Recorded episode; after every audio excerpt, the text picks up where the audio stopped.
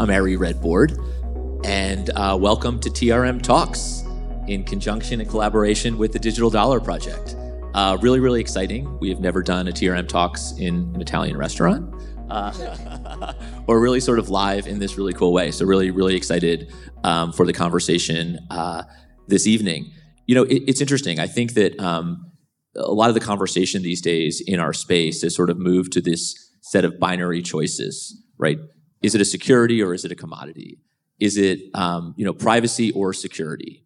Is it sort of cryptocurrencies or CBDC? And I think what we were really hoping for uh, this evening is to have sort of a more nuanced conversation. Sort of what does the future of finance look like? You know, are these choices binary or is it sort of more complicated and, and in fact actually interesting um, than that?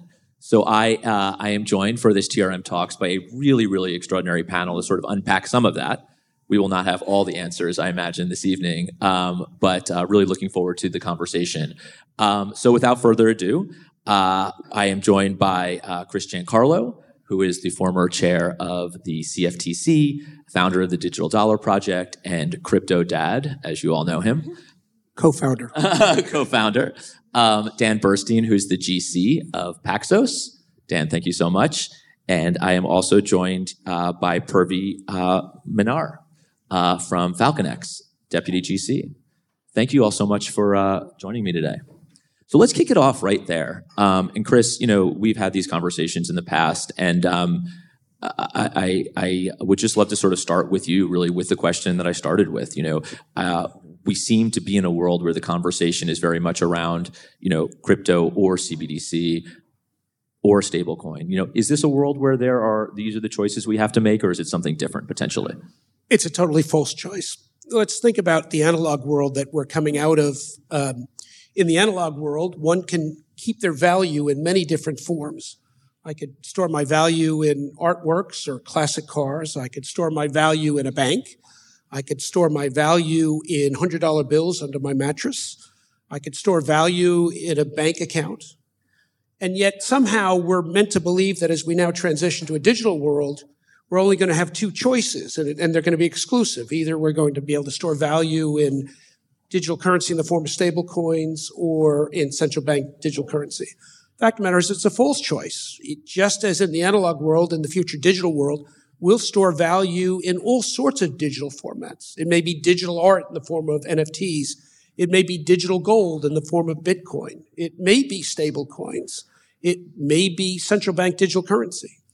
Uh, my colleague Daniel Gorfine likes to point out that in the analog world, the only reason people are willing to put their money in a bank account is because if they're worried the bank is going to go down, they can run down to the ATM and convert it into good old fashioned dollars. Well, in a digital world, stablecoins may need CBDC so that people can feel confident that if the stablecoin breaks its stabilization mechanism or any other reason, they can convert it into digital currency. I'll add one more point. The fact of the matter is the choice has already been made. If you look around the world today, we have 240 million Chinese wallet holders holding Chinese CBDC. Europe has said they will have a digital euro within a few years. Britain has said they'll have it by the end of the decade. CBDC is coming around the world. The question is not whether there'll be CBDC. There will be CBDC. The question will be what role will private money play? And my guess is it will play an important role alongside CBDC. So already the pattern of the future is both CBDC and stablecoins existing side by side. And I think that's the best of all for forms where people have choice as to where they store their value and competition. Purvi, jump jump on in here for me. Sort of, would you would you sort of provide a little context around sort of what what the, the work you do at FalconX, but then also sort of um, you, you know, how, how do you think about these issues in particular in terms of that that role? Sure. Yeah. Thank you. So FalconX is a digital assets prime broker. And I think regardless of what your thesis is on CBDC, um, versus crypto, I think the underlying challenges when it comes to the technological components of it, the operational constraints or, or considerations and the regulatory framework there, there are common themes there, right? So across the board, we're solving for issues around settlement. We're solving for issues around interoperability. And so, you know, whether it's interoperability in the CBD space or whether it's cross-chain settlement in the current cryptocurrency space, right? So I think there's a lot of common themes there that need to be solved for.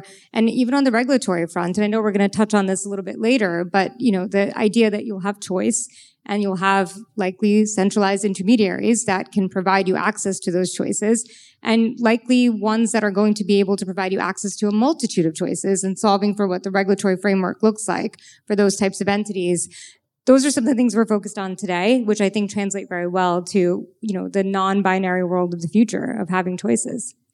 Dan, similar question. You know, obviously you're working on issues around tokenization and custody, and really a lot. I mean, the, these questions go right to your business in, in many, many respects. Would you talk a little bit about sort of Paxos and then how you're thinking about this issue in particular, the sort of this this choice that we seem to be talking about: CBDCs, stablecoins, crypto.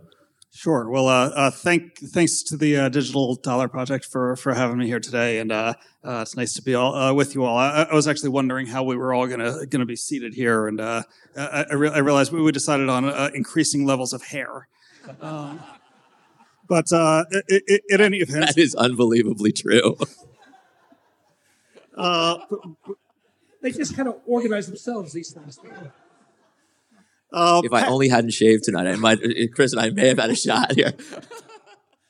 Uh, Paxos, Paxos puts the puts the fin and uh, the, the fin and tech together in fintech. Uh, you know, on the fin side, we are a regulated financial institution. Um, we are a New York State chartered trust company since 2015, um, and on the tech side, uh, we are you know half of our company is uh, is is uh, is you know, product and engineering. Um, we are a, blockchain technology firm. Um, and so, you know, what that means is we are putting the, you know, putting the sort of trust back into these sort of centralized intermediaries that uh, uh, that Purvi was talking about. Um, and we are uh, essentially a blockchain technology firm. So we have a, a crypto brokerage business where um, we are we serve as sort of the uh, the infrastructure for companies like uh, PayPal, and we sort of serve as the custody and the uh, and the uh, the liquidity uh, backend for, uh, for, those kinds of products. Um, but we're also a stablecoin issuer, as as sort of relevant, I think, more to our conversation tonight. Um, where we, uh, when somebody gives us a dollar, um, you know, we give them a stablecoin and we hold on to that dollar. That's the most important thing that we do. Um, we believe, in terms of you know, sort of your question about the future of tokenized assets and of, of CBDCs, you know, we believe firmly that uh, that blockchain technology is going to transform how financial markets work, how the plumbing of financial markets work, because uh, because financial technology is so outdated right now.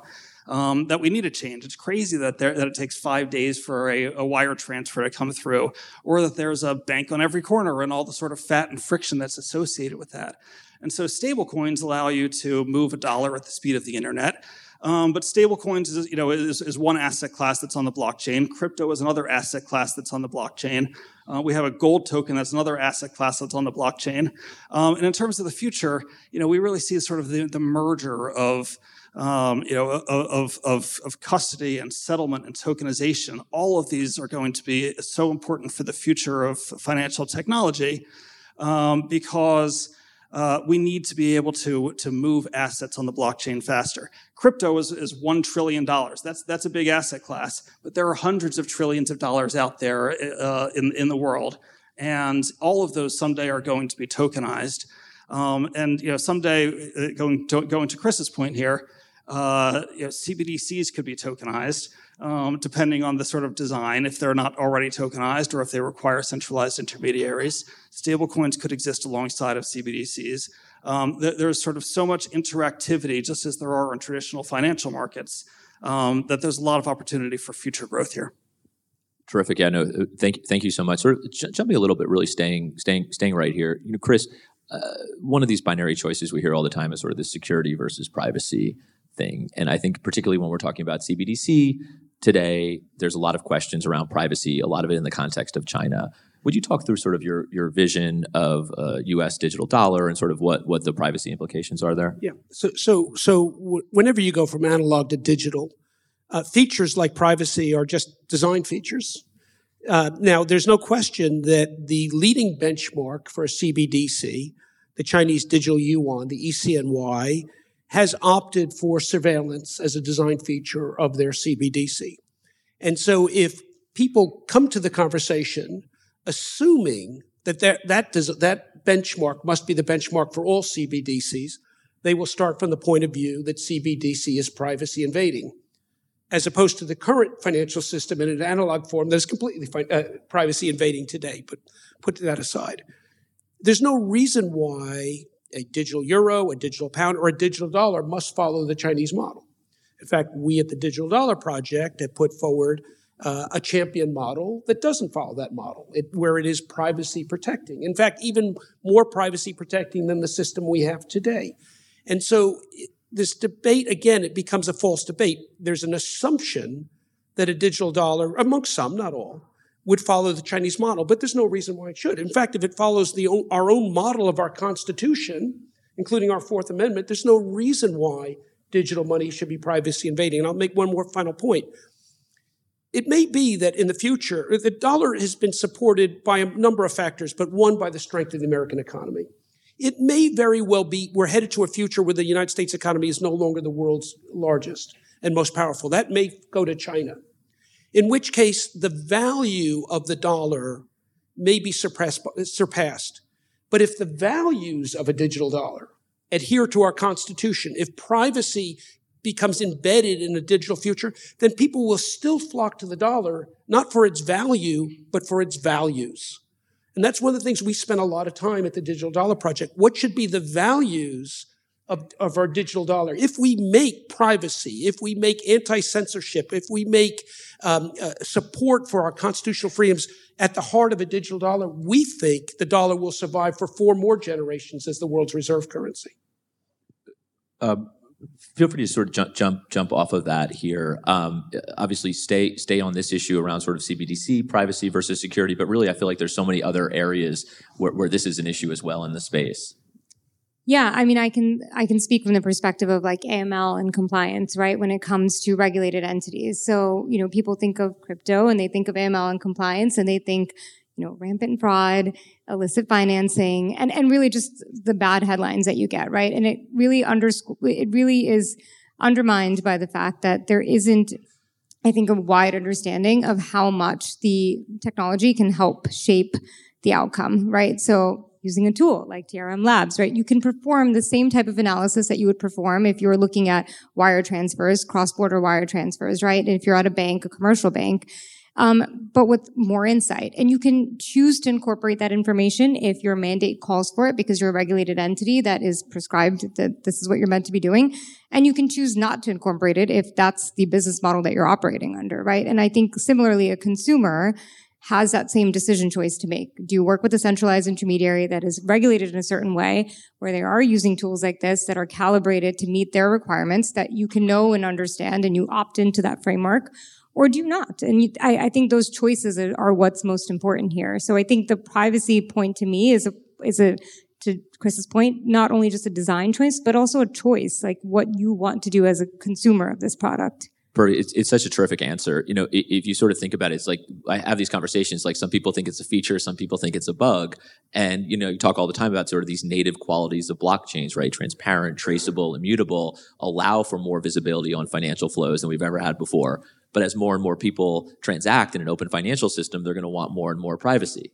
And it's this really, I think, interesting conversation. And I have it oftentimes from a national security perspective, right? How do we enable privacy and at the same time stop bad actors from sort of abusing these, uh, you know, the technology? But really, really, really cool point around compliance. Um, Dan, thoughts around sort of this this question around privacy versus security? Yeah, well, uh, maybe I'll, I'll, build on the uh, the compliance point and then uh, then circle back to this. But uh, the, the, on the on the compliance point, I mean, I, I, think that one thing that we all know probably in this room, uh, but maybe people don't know, you know, uh, ordinarily, is that um, blockchain technology allows you to, to, track transfers from one you know, one address to another to another. This is a law enforcement um, officer or a prosecutor, as you know, or, or has a, a, great career as a prosecutor, you know, a best friend here um, because uh, you know you can actually track these transactions, and um, it enables you to uh, you know to, to, to to identify commonalities between different transactions. It allows you to uh, you know to track and often uh, you know, prosecute offenders um, in illicit finance. Um, but the, you know, the, the, the, flip side of that is privacy, right? And and and the, the fact is, Um, you know, people think of blockchain transactions as anonymous. They're not anonymous. They're pseudonymous, um, and therefore, uh, you know, uh, people who who want sort of ultimate privacy are going to be uh, uh, uh you know able to engage in, in completely private transactions but you know, as in the sort of classic financial system, the legacy financial system, um, they're not going to be able to do all the things that they're that they're going to be able to do um, with with less privacy and a more uh, KYC'd and you know behind a, a digital identity. Um, uh, that that they're the, and that's going to be you know I believe the future of this space. You know, there's going to be sort of a stratification between, um, you know, the the, the uh, digital identity, the you know uh, behind the wall uh, sort of uh, verified space, just as there is in the in the traditional financial system. Um, eh, you know, as well as those, you know, th- those who are not engaged in the financial system, um, you know, who want more privacy. There's still going to be that offering, um, but not not as much access to traditional financial services. There's going to be sort of that dichotomy. Terrific. Thank you. Thank you so much, Chris. Sort of moving a, little bit from here, um, it would be I'd be remiss not to ask a former CFTC chair in a week in which we've seen, or a couple weeks in which we've seen all this enforcement activity from various financial regulators, to include SEC, CFTC a few weeks ago. Would you talk a little bit about sort of where where we are right now, and, and, and sort of how you see uh, these actions in particular, really around this debate, security versus commodity, or is there another answer here? Oh, there's so much to say uh, about enforcement. There's so much to say about the dichotomy between um, security and, and commodity. I think the one thing that links both the um, this heavy enforcement activity, this flurry of enforcement activity, and that and, and the dichotomy is that they're both unique to the United States. Um, uh, this division between commodities and securities only exists in the United States and quite frankly, this, this full fledged assault on crypto right now only exists in the United States. Um, as, as, as sort of the perhaps the oldest and most sophisticated uh, financial system, um, we've fallen into the trap, I think, of not welcoming this new innovation, um, uh, and it's almost it's almost become official policy. It's it's disappointing. I, I to some degree, um, when I think back to Dodd Frank, Dodd Frank was the victory of Washington over Wall Street. Um, prior to that victory, Wall Street was one of the biggest adapters of technology. My my older brother Charlie, who's one of the co-founders of the Digital Dollar Project, uh, was a leader at Cisco Systems during the go-go days, uh, and and Wall Street was the biggest acquirer of technology. Um, and yet, it's almost now that Washington's in char- charge, there's a feeling that we can just say no to this new architecture of finance, and somehow it will it will go away. But it's not going to go away. That, to think that the internet is not going to do to finance and, and banking and money what it's done to information gathering, social interaction, um, retail shopping, entertainment, you name it is is is just naive. Um, and other countries, I've I've spent at least the last six months meeting with regulators in Brazil and Europe and Japan and others. Um, they're embracing. I, I, wouldn't say they're embracing. They're open to this innovation. Um, they real. They're, they're not trying to deny it. Um, and so um, I think that there's a fair amount of bad actors in the space, as there always are. And I think that uh, a fair amount of the enforcement action is well merited. I think a lot of it is, though, simply because the um, uh, the, the, the, crypto innovators are not able to put their round peg into a square hole.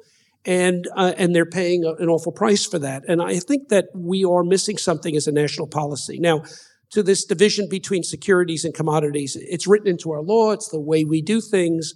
And um, uh, I, I, think it's be, it's incumbent upon our regulatory leaders to recognize that and to, to, accommodate it. But in fact, what we've got is politics, and we've got uh, interagency rivalries. We've got jockeying for position. We've got. I mean, I, I will say I, I gave testimony last Tuesday in front of the House Ag Committee, and I sat next to the general counsel of of Coinbase. And he felt as if the lawsuit that was launched that morning against them was a personal attack on them. But interestingly, I later met with the chairman of the committee, and the House felt as if it was a direct attack on their institution as representatives of the people. They were taking up a bill that day to regulate crypto, they thought in a responsible manner, and to have a, a non elected official and an agency launch a suit that very day was a personal affront. Well, as an American, to hear that um, is really disappointing because we're the nation that's supposed to embrace innovation, we're supposed to embrace technology, and we've got our leaders fighting over who's been insulted by enforcement action. So we're, we're, we're not in a good place today. I do think when we look back 10 to 15 years from now, um, we're going to look back as if this was um, not our shining moment, um, a, a, bit of a detour in what's been our usual case, and it means we're going to have to catch up. I'll say one other thing. If we're suppressing this innovation, it means we're not influencing this innovation. And I'd like to see our Washington leaders influencing this with the values that got us here, that helped us build the economic system, rather than trying to suppress it and allowing our competitors to put their stamp on it, which is exactly what's going to happen. Purvi, I've learned when I'm moderating, if someone's shaking their head yes in agreement, um, they probably have something awesome to add. Thank you. And I, I would just say that I think it's, I, just to put it bluntly, a terrible inflection point, right, for regulation and clarity in the U.S. Like, do we want it through two suits and a bill all being introduced within the same week? No. But maybe it's just what it takes for a transparent process to get some clarity and some certainty in the U.S. at this point. Yeah, I mean, you know, I always look for the silver lining. Anyone who knows me, but I, I think one, one thing that was interesting is even in a week where we saw these two huge enforcement actions against two of the most important companies in the space, um, we saw actually, you know, a proposed draft legislation um, that may answer some of these questions, probably in many, many years or decades. But um, it, it, was a start, and, and I think the other thing that that someone said recently that that I thought was terrific was, look, you know, every you know every institution in our government now, all you know, uh, are thinking about cryptocurrency in meaningful ways. The courts now, obviously, with these cases and cases before it, um, Congress, and and obviously the executive branch. Um, so, um, sort of mo- moving from here and, and, and really sort of starting to wrap things up a little bit. I'm getting a, a nod that that might be um, appropriate. But uh, Chris, you and I spoke recently, and um, I uh, I cited a passage in your book, which I loved, and I'm going to ask these guys a question around it too. But I'd love you to explain it to this group as well. Um, you you were on a uh, trip to Texas, and you had this conversation with a farmer who was doing precision farming, and um, talk talk talk us through that a little bit. And what I'm going to ask you guys is sort of what was your precision farming moment? Sort of what, what was the what was your moment when you sort of realized that there, that that technology can really change the world? So, so as you say, every so often you have these moments when it just becomes. I'm going to stop you real quick though. So the other thing that was so crazy about this, okay, was that I'm also a guy from New Jersey, yeah. and I love country music, and this specific, which is really insane. Um, but this specific chapter led off with a great quote from Brad Paisley as well. So I was like, wow, I'm reading a book about a guy from New Jersey, likes crypto, right? Crypto dad, uh, and and likes uh, country and, and, likes country music. So anyway, go, go for it. Yeah. So I was, uh, as part of my role as chairman of the CFTC, we oversee some of the world's oldest hedging markets like wheat and grain and cotton. And um, uh, I had gotten an invitation to visit a cotton farmer and to see a cotton gin. And I had no idea what a cotton gin was. And I thought, wow, this would be really interesting to see. So I flew into Dallas. I rented a car. I drove an hour and a half to Bardwell, Texas. And I met this wonderful old timer farmer, and he told me his family story, and his grandkids are now in farming. And he drove me around. And as we're driving to the cotton gin, and it was this was in March. Uh, it was this, it was early spring. We drove past a field, and I, it had just been mowed. And I said to him, "Well, that field looks like it just been mowed." Thinking I'm really smart, I said, "Was that winter wheat?" Uh, and he says, It was. And uh, we just mowed it. And we mowed it, he said to me, We mowed it last night. I was thinking about that a little bit further. My sort of non-agriculture mind started processing that, and I said, "You you, you cut it at night? How'd you do that?" And he said, "Oh, it's really cool. You want to see?" And he, he didn't say cool. He said whatever. Pulled over his truck to the side of the road. He took out his iPhone. He gave it a couple of swipes, and he showed me what looked to be a dark screen, but I could make out in the screen two sets of headlights, four headlights moving in the thing. And I said, "What is that?" And he said, Well, on one side is my harvester, and that was driven by my son that was cutting the wheat. And on the other side was my tractor, which was pulling a bin. And the tractor was held in place next to the harvester by vehicle telemetry. and the whole scene was shot by my drone. Anyway, that was a lot to process, the technology, okay? I'm sorry, I'm sorry, the harvester was held in place by GPS satellite. The tractor was held in place by vehicle telemetry, and the thing was shot by his drone. But as that, after the whole visit was over and I got in the plane, I flew back to New York, I started thinking about this is really cool. The whole, um, he cut the whole field at night with two men, him and his son. Now, if you think about farming, throughout, from the dawn of history until recently, it's a daylight activity. Suddenly now it's a 24 7 activity. You can do around the clock. And it's a labor intensive activity until now. It can be done by two people using technology around the clock and you can record the whole thing. And I thought, wow, has that changed everything? Farming, which we've known as humans since the dawn of mankind, was something you got the whole village out to do and you do in daylight and at night you go to sleep. Well, this could be done in the middle of the night and during the day you could be coding for all I know. So it was one of those moments when you realize technology changes everything. And once the change happens, there's no going back. Farming never sleeps, right? Isn't that the, uh, but uh, but but Purvi, yeah, build, build on that if, if you would. Sort of, I, I, I just think that we've all probably had, and, and maybe be fun to go around this room later on or something. But I, I, think that we've all had those sorts of moments in our lives where we realized, wow, technology can change something very very important for a lot of people. Yeah. Um, so no surprise, it's in the headlines everywhere. But AI, right? Just even if you know whether you believe that it should exist or it shouldn't exist, what forms? Some of the basic forms of it, right? Just the efficiency of having somebody say, "Great, that time works for me." on an email response to me is the efficiency that you pointed out, right? With the around the clock, it takes away from some of the tasks that, um, you know, you could farm out. Um, not to make a pun there, but you could farm out, you know, create some efficiency and, uh, you know, in terms of maybe threat to national security, maybe well, lower on the scale for the time being. Dan. Well, um, I think my response won't be quite as, as folksy as crypto dads, but uh, um, uh, two years ago, uh, Paxos uh, announced an agreement with uh, with Facebook's uh, Novi to to offer stablecoins to Facebook users um, to be able to offer free stablecoin transfers um, from the United States to Guatemala. Um, and uh, you know, this the, you know, the, the, the, sort of project didn't work out. It was a pilot project, and it, and it didn't work out. But it was it really it very much proved a use case of financial inclusion and of, and of the use of technology for, for, purposes of financial inclusion. People are, are sort of you know sending sending money to their home country and paying you know 10 or 15 percent in transfer fees, both you know on both ends of the transaction. Um, and uh, you know, it, and it's it's an insane amount of money to be sort of giving up uh, just for, for the ability to move funds around the world. Um, or to, you know, to, to, to, be able to, to share your, your income with your family. And so, you know, th- this was an opportunity for people to, uh, you know, to send money to, uh, you know, to their loved ones um, without any, uh, without any fees involved.